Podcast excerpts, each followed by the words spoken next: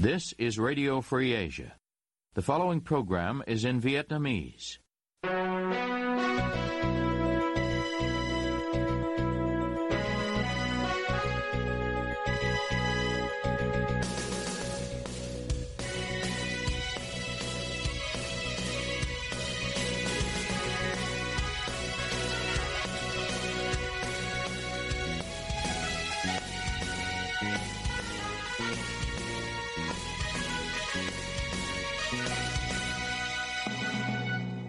Đây là đài Á Châu Tự Do, phát đi từ thủ đô Washington, D.C., Hoa Kỳ. Toàn ban cùng Nguyên Lam xin kính chào quý thính giả.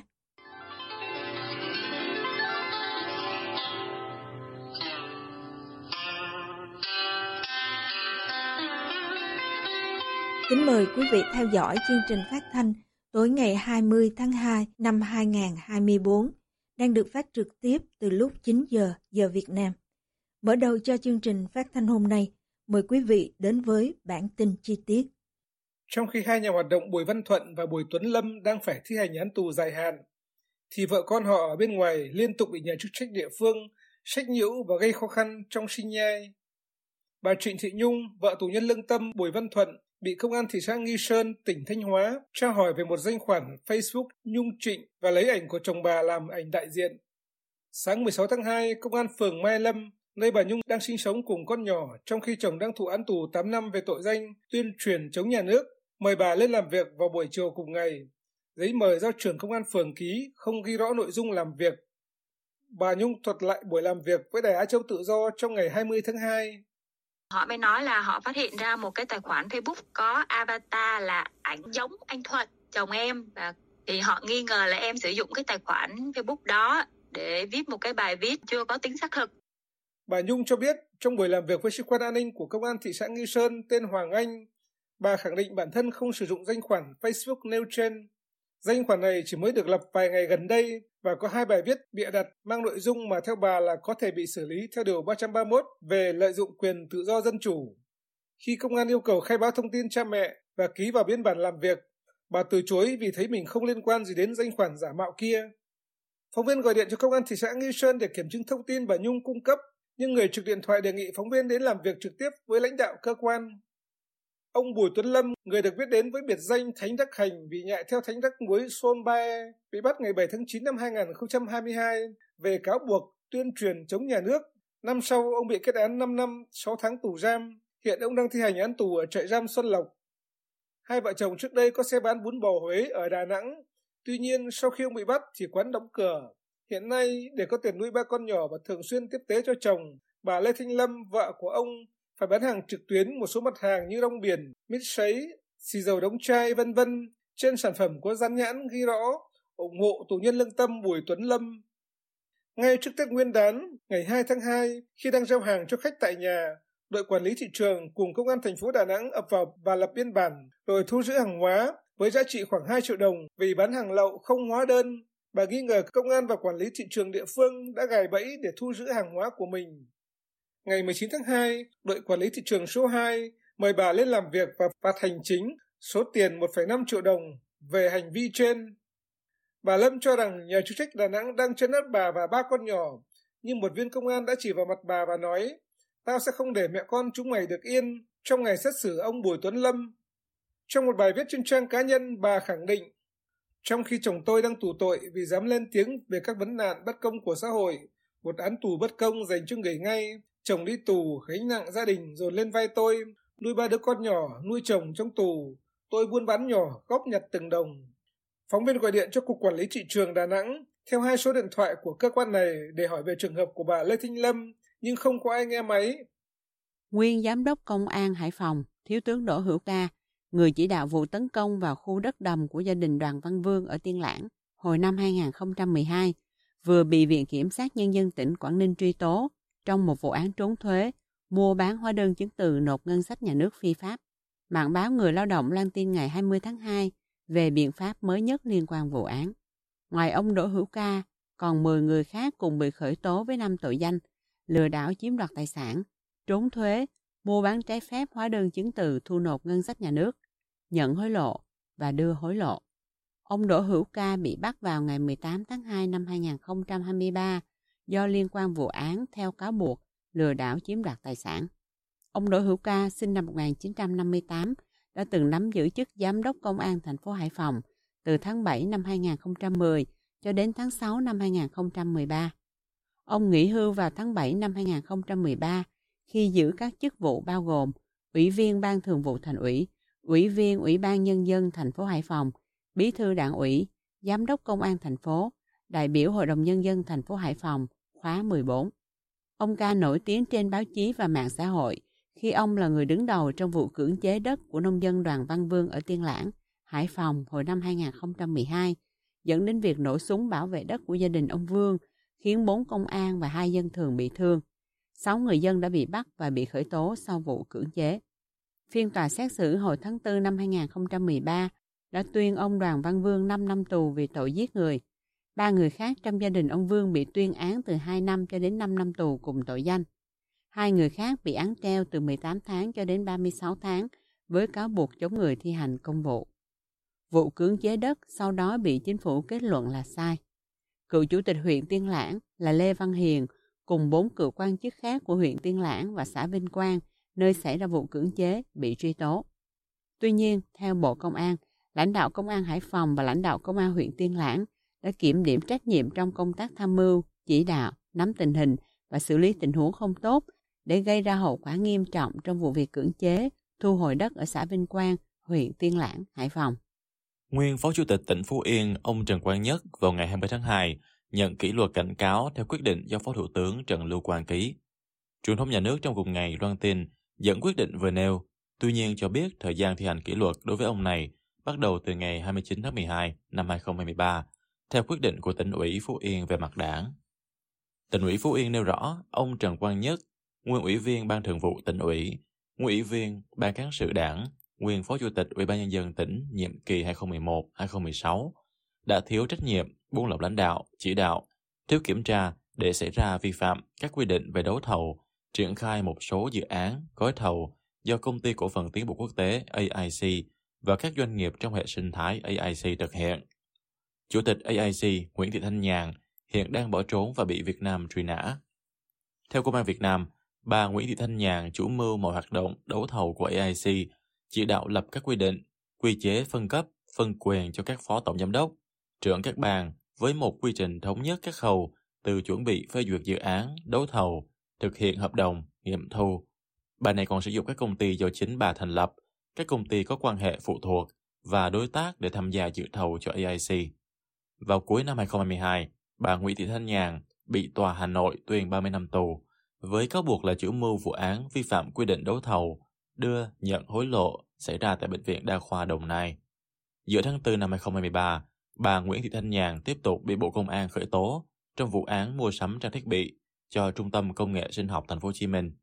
Công ty trách nhiệm hữu hạn thương mại vận tải và du lịch xuyên Việt Oi đến ngày 19 tháng 2 vẫn chưa phản hồi yêu cầu nộp toàn bộ số dư quỹ bình ổn xăng dầu tại doanh nghiệp vào ngân sách nhà nước. Bộ Tài chính Việt Nam cho truyền thông nhà nước biết như vừa nêu. Theo đó, cơ quan này đã nhiều lần gửi văn bản yêu cầu nhưng Xuyên Việt Oi không có phản hồi gì. Công ty Xuyên Việt Oil là một trong gần 40 doanh nghiệp đầu mối kinh doanh xăng dầu lớn trên cả nước. Công ty này được Bộ Công Thương cấp giấy phép kinh doanh xuất nhập khẩu xăng dầu hai lần, lần đầu vào năm 2016 và lần cấp lại vào năm 2021. Vào giữa tháng 8 năm 2023, công ty trách nhiệm hữu hạn thương mại vận tải và du lịch xuyên Việt Oil bị Bộ Công Thương thu hồi giấy phép xuất nhập khẩu xăng dầu. Lúc đó, cơ quan chức năng cho biết công ty trách nhiệm hữu hạn thương mại dịch vụ vận tải du lịch xuyên Việt Oi nợ 1.500 tỷ đồng tiền thuế. Hồi tháng 9 năm 2023, Giám đốc xuyên Việt Oi Mai Thị Hồng Hạnh và Phó Giám đốc Nguyễn Thị Như Phương bị cơ quan an ninh điều tra thuộc Bộ Công an khởi tố và bắt giam theo cáo buộc tội vi phạm quy định về quản lý sử dụng tài sản nhà nước gây thất thoát lãng phí, quy định tại khoản 3 điều 219 Bộ luật hình sự Việt Nam. Liên quan xuyên Việt Oi. Thứ trưởng Bộ Công Thương Đỗ Thắng Hải vào ngày 21 tháng 12 năm 2023 bị bắt về tội nhận hối lộ. Cơ quan an ninh điều tra thuộc Bộ Công an vào ngày 21 tháng 12 thi hành quyết định khởi tố bị can, lệnh bắt tạm giam và lệnh khám xét đối với ông Đỗ Thắng Hải. Trong vụ án này, hai quan chức vừa bị bắt gồm nguyên bí thư tỉnh ủy Bến Tre ông Lê Đức Thọ và giám đốc Sở Tài chính Thành phố Hồ Chí Minh ông Lê Duy Minh. Ông Thọ bị bắt hôm 14 tháng 12 năm 2023 theo cáo buộc tội lợi dụng chức vụ, quyền hạn gây ảnh hưởng đối với người khác để trục lợi. Còn ông Lê Duy Minh bị bắt hôm 19 tháng 12 theo cáo buộc nhận hối lộ. Chia sẻ hy vọng và ước mơ của bạn với RFA. Quý vị có những hy vọng và ước mơ gì? Xin chia sẻ với RFA qua địa chỉ việt web avongrfa.org hay qua trang Facebook của RFA www.facebook.com gạch chéo RFA. Xin chân thành cảm ơn.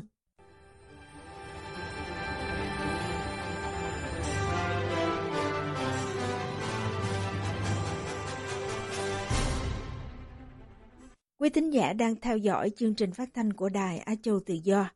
Ngoài các trang Facebook và YouTube, quý vị cũng có thể đón nghe các chương trình phát thanh của đài qua vệ tinh Intelsat 17 băng C ở 66 độ Đông và vệ tinh 19 băng C ở 166 độ Đông.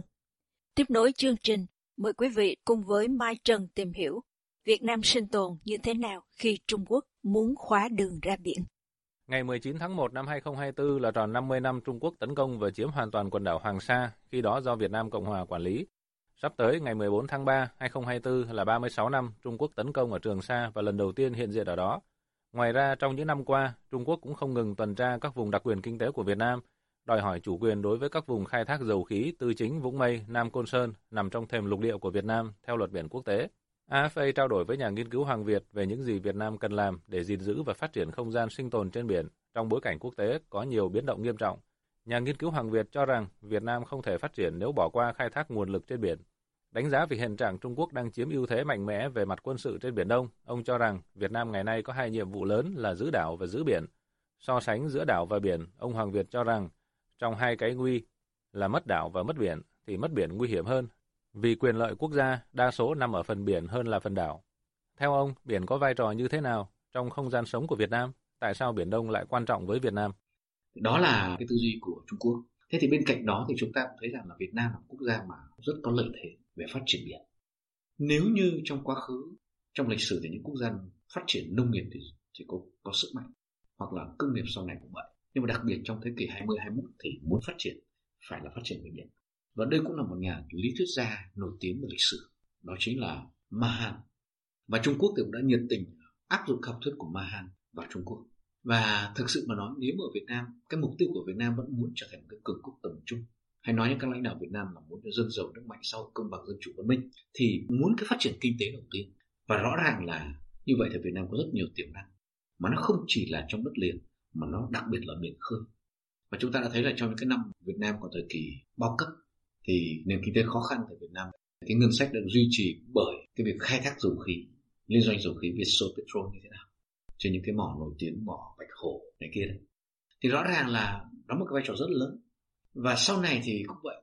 Có rất nhiều cái quốc gia, ngay cả Trung Quốc lớn như vậy, nhưng mà không có một cái chiều dài bờ biển lớn như Việt Nam. Đó là một cái ưu thế, và có thể nói rằng đó là một cái ưu thế tuyệt vời của thiên nhiên ban tặng cho Việt Nam. Thế còn vấn đề là Việt Nam có tận dụng đây không? Và cái câu chuyện của chúng ta là có rất nhiều là chúng ta ở nằm cạnh biển, nằm sát biển khơi, nhưng mà chúng ta lại chưa tận dụng được biển như những cái quốc gia khác. Những cái quốc gia như Nhật Bản chẳng hạn Ngày nay, Việt Nam nhận thức như thế nào về tầm quan trọng của sức mạnh trên biển? Nước này làm những gì để bảo vệ quyền lợi hợp pháp trên Biển Đông, trong khi có một cường quốc khác đang tìm cách thống trị hoàn toàn vùng biển đó? Cũng phải nói thêm là cái tư duy về biển của Việt Nam Cộng Hòa thì cũng đã được thể hiện rất là hồi Việt Nam Cộng Hòa đã có rất nhiều các giáo sư luật lừng danh và bản thân trong những cái lần mà hội nghị công nước biển năm 58 hay năm 72 thì phía Việt Nam Cộng Hòa đều có đại diện tham dự hết. Việt Nam Dân Chủ Cộng Hòa lúc này đang tập trung vào cuộc chiến thống nhất đất nước cho nên họ vẫn không có để ý. Nhưng mà bắt đầu sau năm 75 trở đi thì Việt Nam Dân Chủ Cộng Hòa sau này Cộng hòa số người Việt Nam cũng đã làm rất tốt cái việc mà nhìn thấy những cái lợi ích của biển và phải giữ được những cái vị trí tiền tiêu ngoài biển. Chúng ta đã thấy là trong suốt những năm 80 đã có những cái câu chuyện của đô đốc hải quân lúc đó là ông Giáp Văn Cương đã đưa ra cái chủ trương mà dưới sự đồng ý của đại tướng Võ Nguyên Giáp đấy. Là mặc dù là Việt Nam rất là nghèo lúc đó, nhưng mà Việt Nam sẵn sàng cho ủi bài, tức là cho những con tàu cũ phi thẳng lên cái mỏng đá chốt ở đó luôn thì đấy cho thấy là cái tầm nhìn sau chủ nghĩa Việt Nam bắt đầu lúc đó là về biển cũng rất mạnh.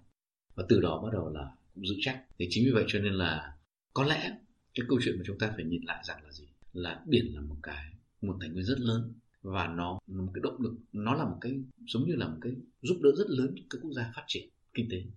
Và đặc biệt là những quốc gia nào biết tận dụng nó. Đó là một lý do vì sao chúng ta hiểu được là nhiều cái quốc gia tranh chấp trên biển đông và có tham vọng trên biển đông và vì vậy, nếu mà Việt Nam là quốc gia trên biển đông mà tại sao Việt Nam lại không tận dụng được những cái lợi thế của mình?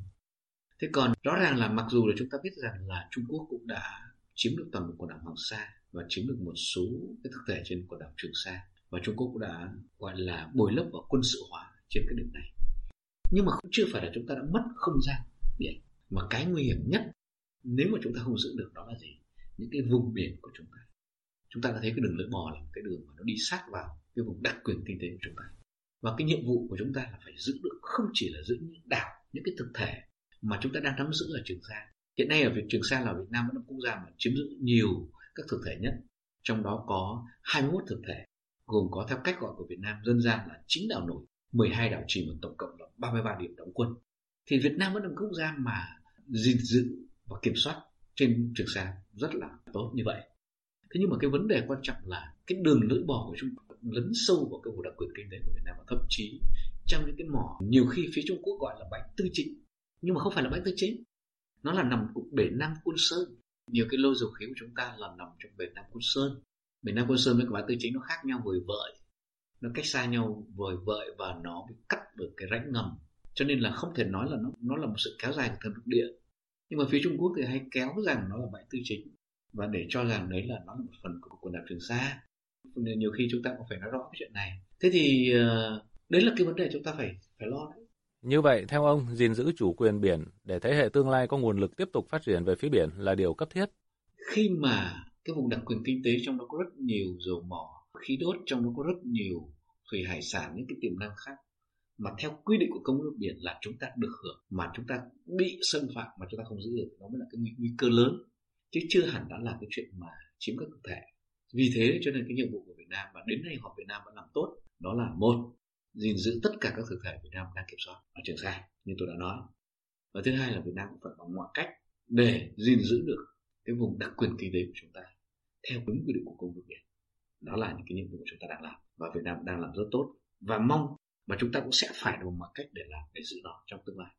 Thì đó mới là cái không gian sống của chúng ta bởi vì biển đông rất là rộng. Và chúng ta cũng không thể sở hữu được toàn bộ biển đông mà chúng ta chỉ có một phần của biển đông. Tức là theo đúng công ước biển là chúng ta là quốc gia ven biển thì kéo dài từ đường cơ sở ra bờ biển là 200 hải lý. Trên cái vùng nước đó là vùng đặc quyền kinh tế. Còn với cả thêm lục địa thì có thể tối đa tới 350 hải lý. Thế thôi chứ còn chúng ta cũng không thể sở hữu hết được toàn bộ khu vực biển đông đâu. Với chiều rộng vùng đặc quyền kinh tế và thềm lục địa như vậy, dường như Việt Nam có biển và thềm lục địa rộng lớn hơn đất liền. Chắc chắn, nó cũng rất là lớn. Cái này tôi cũng không có con số cụ thể đo lường. Về phía Việt Nam thì uh, cho rằng là Việt Nam có hơn một triệu km trên biển này à, nhưng mà cái này thì cũng có nhiều cái tranh luận khác nhau mình cũng chưa rõ nhưng mà rõ ràng là với cái việc mà có 200 hải lý mở rộng từ đường cơ sở ra thì nó cũng là một vùng biển rất là lớn và cái vùng biển này nó cũng rất nhiều tài nguyên cho nên đấy cũng là một cái lợi thế rất lớn của chúng ta. À, AFA xin cảm ơn nhà nghiên cứu hàng Việt đã dành cho chúng tôi cuộc phỏng vấn này.